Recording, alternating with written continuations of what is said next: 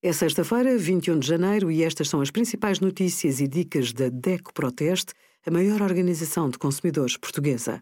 Hoje, em DECO.proteste.pt, sugerimos o que precisa para votar a 30 de janeiro, a carta tipo para evitar o corte de luz, água, gás e comunicações durante a Covid-19 e a parceria DECO Mais com desconto de 15% nos bilhetes para a Kidzania.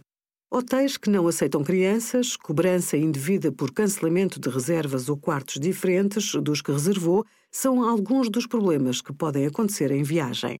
Se foi vedada a entrada com crianças num hotel, sem uma justificação válida, peça o livro de reclamações. Para evitar problemas com reservas, leve sempre consigo um documento escrito com a confirmação.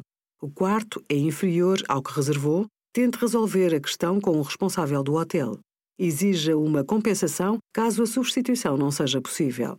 Se chegou ao hotel e a lotação está completa, tem o direito de pedir que o ajudem a encontrar alojamento semelhante ao contratado. Terá de ser o hotel onde fez a reserva a suportar as despesas dessa mudança. Pode usar a nossa plataforma Reclamar para apresentar a sua queixa. Obrigada por acompanhar a DECO Proteste a contribuir para consumidores mais informados, participativos e exigentes. Visite o nosso site em deco.proteste.pt.